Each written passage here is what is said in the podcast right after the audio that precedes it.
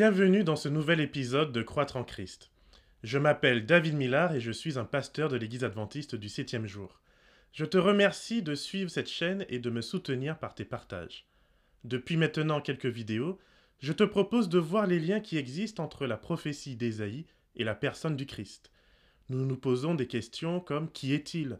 Comment agit-il? Est-il un être de violence ou un être de paix?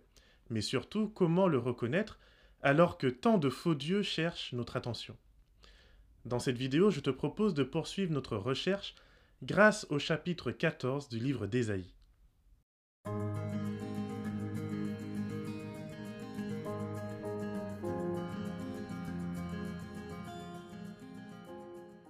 Le livre d'Ésaïe alterne entre la description de la rébellion du peuple de Dieu, le jugement que Dieu applique à travers les nations, et la protection par Dieu d'un reste. Ce reste est protégé et dirigé par un être absolument exceptionnel. Cet être est choisi par Dieu et il est la véritable image de Dieu. Ésaïe 11 et 12 nous présentent l'identité de ce Messie et de son royaume de paix. Cet homme providentiel offre l'amour et la non-violence à chacun, y compris au règne animal. Mais face à ce royaume, des êtres méchants et arrogants se dressent pour faire la guerre et apporter la destruction. L'arrogance de ces rois trouve son inspiration dans le véritable rebelle de l'histoire du monde, à savoir le diable. Au chapitre 13 et 14 du livre d'Ésaïe, nous quittons le monde idéal et utopique du règne de Dieu pour revenir à la réalité actuelle du règne du diable. Dans la Bible, ce règne est illustré par l'image d'une bête. La bête, c'est l'humain déconnecté de Dieu et en rébellion. Ne pas choisir de ressembler à Dieu, c'est choisir de ressembler à un monstre. Le prophète Daniel nous présente le mieux ce processus. Au chapitre 4 de son livre, il raconte la descente aux enfers du roi Nabuchodonosor. Ce roi de Babylone était riche et puissant, si riche et si puissant qu'il commença à se croire au-dessus de Dieu. C'est alors que son orgueil le poussa à la folie et qu'il se mit à vivre comme une bête. Toi et moi, nous ne broutons pas l'herbe des champs et nous ne laissons pas pousser nos ongles comme des sauvages. L'important ici, c'est que Dieu fait le parallèle entre les actions du roi et l'état réel de son cœur. Daniel lui dira au verset 24 Mets un terme à tes péchés par la justice et à tes fautes par la compassion envers les pauvres, et ta tranquillité se prolongera. Ce conseil reste d'actualité pour toi et pour moi. D'un côté, la pandémie actuelle appauvrit de nombreuses personnes et de l'autre, elle rend indécemment riche une minorité. La justice et la compassion sont des valeurs qui reculent, y compris au sein de l'Église. Pourtant, ces valeurs sont au cœur de la personnalité de Dieu. Il ne peut y avoir de justice divine sans compassion, ni de compassion sans justice. Les chapitres 13 à 27 représentent une unité littéraire dans le livre d'Ésaïe. Je les aime beaucoup car ils me rappellent le livre de l'Apocalypse. D'ailleurs, les experts de ce livre appellent les chapitres 24 à 27 le petit Apocalypse. Du chapitre 13 au chapitre 23, Ésaïe prophétise le jugement de neuf nations, un peu comme les églises de l'Apocalypse ou les sept sceaux. Ensuite, du chapitre 24 au chapitre 27, nous retrouvons l'annonce de la destruction finale du mal. La terre est détruite, toutes les nations sont réunies devant Dieu autour d'un grand banquet. Dieu ressuscite les morts et terrasse le Léviathan, le serpent ancien. Plus je lis Ésaïe et mieux je comprends pourquoi Jésus le cite autant. Par contre, j'ai un souci. Comme chaque fois que j'essaye de comprendre la justice et donc le jugement de Dieu, ou que j'essaye de comprendre sa compassion et donc son amour, je suis troublé et perdu. Je n'arrive pas à imaginer un monde sans aucune mort, ni aucun mal. Je n'arrive pas à imaginer un monde qui ne se nourrit plus de la mort de certains pour en engraisser d'autres. C'est pourtant un phénomène que l'on retrouve partout. Nous parlons de chaîne alimentaire ou de l'ordre des choses. Les arbres perdent leur feuillage ou sont eux-mêmes brisés. Ils alimentent le sol et permettent à d'autres végétaux de pousser. Ces végétaux nourrissent des animaux qui seront eux-mêmes le petit-déj d'autres animaux. Et bien sûr, pour nous les hommes, nous dévorons tout ce qui nous passe sous le nez. Comment conceptualiser un monde sans mort et sans souffrance? Comment imaginer un monde où personne ne stresse à l'idée de voir un enfant mettre la main dans le nid d'une vipère? D'un autre côté, j'ai de la peine à comprendre la justice de Dieu, la description du jugement que l'on retrouve dans la Bible me semble d'un autre monde. Le texte biblique insiste pourtant souvent sur ce thème en parlant du jour de la colère, du grand jour du Seigneur. Les chapitres 13 et 14 d'Ésaïe me rendent perplexe. Ésaïe dit pourtant qu'il s'agit bien d'une vision qu'il reçoit de Dieu, Et au verset 16, il parle des Babyloniens en disant Leurs enfants seront jetés à terre sous leurs yeux, leurs maisons seront mises à sac et leurs femmes violées. Quant au chapitre 14, qui poursuit la description du jugement de Babylone, il mentionne au verset 21 Préparez le massacre des fils à cause de la faute de leur père, qu'ils ne se relèvent pas pour conquérir la terre et remplir le monde d'hostilité. En quoi les viols et les massacres accomplissent-ils la justice de Dieu? Tout cela me pose la question de savoir qui est vraiment le Dieu que nous servons. Je dois te le dire tout de suite, je n'ai pas une réponse parfaite à cette question. Il y a vraiment quelque chose de perturbant dans cet être tout-puissant qui peut à la fois se montrer généreux et patient au-delà de toute compréhension, comme nous l'avons vu avec le roi Ahaz et tant d'autres. Mais d'un autre côté, il peut aussi se montrer impitoyable, et oserais-je même le dire, cruel. Dans le christianisme, chacun y va de sa petite explication pour tenter de rationaliser et de rendre acceptable cette dichotomie divine. Les uns disent qu'après tout, il nous a créés et qu'il a le droit de nous prendre la vie quand et où il veut.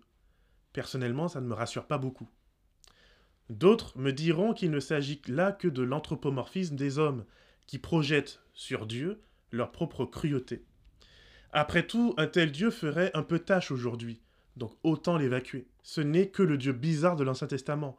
Celui du Nouveau n'est que douceur et amour.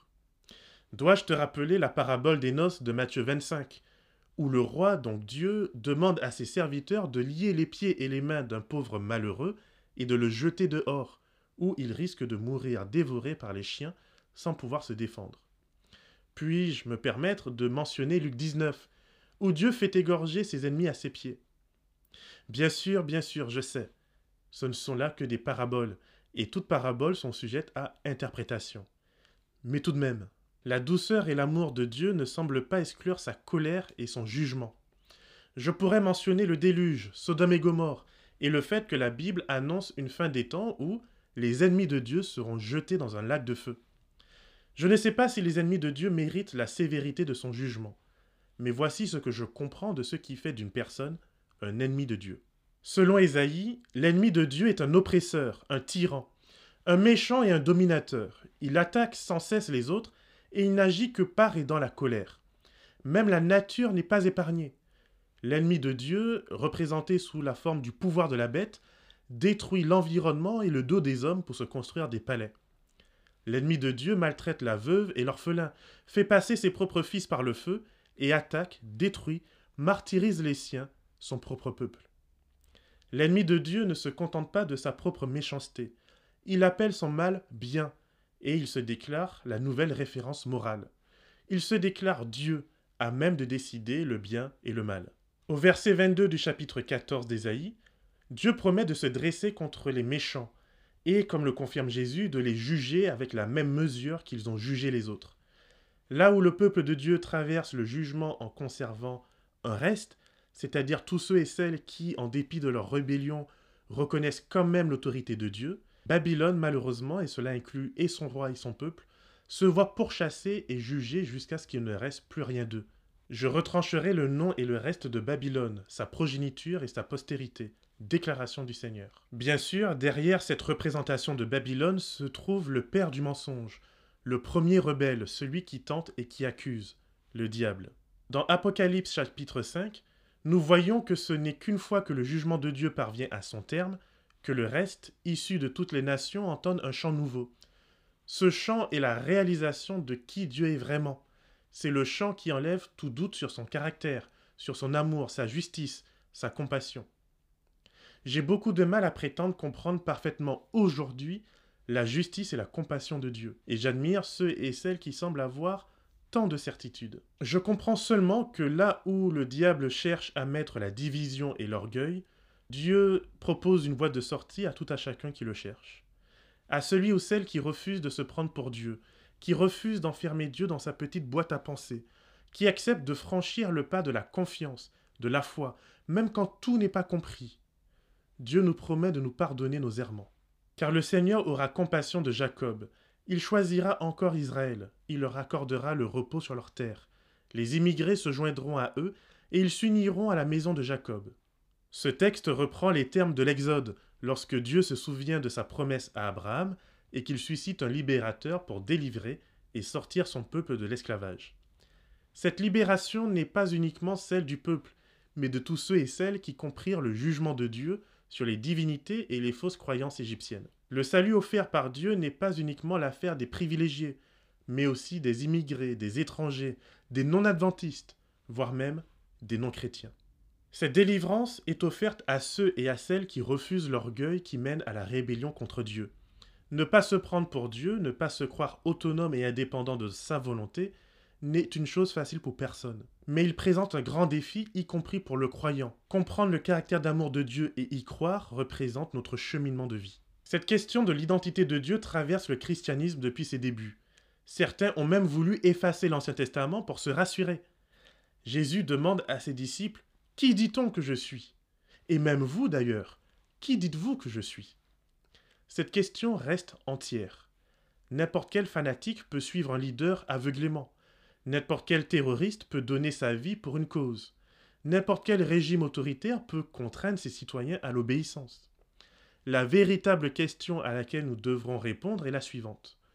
Dieu mérite-t-il notre adoration et notre fidélité? Sa promesse d'un monde meilleur est-elle véritable ou un simple mirage? Répondre à cette question n'est pas simple et je te propose, si tu le veux bien, d'y apporter quelques éléments dans les commentaires. Je t'invite, par-dessus tout, à en faire un sujet de prière afin que le Saint-Esprit puisse parler à ton cœur et te donner une pleine conviction sur Dieu. Que le Seigneur te garde et te bénisse, et qu'il fasse de toi une source de bénédiction pour l'éternité.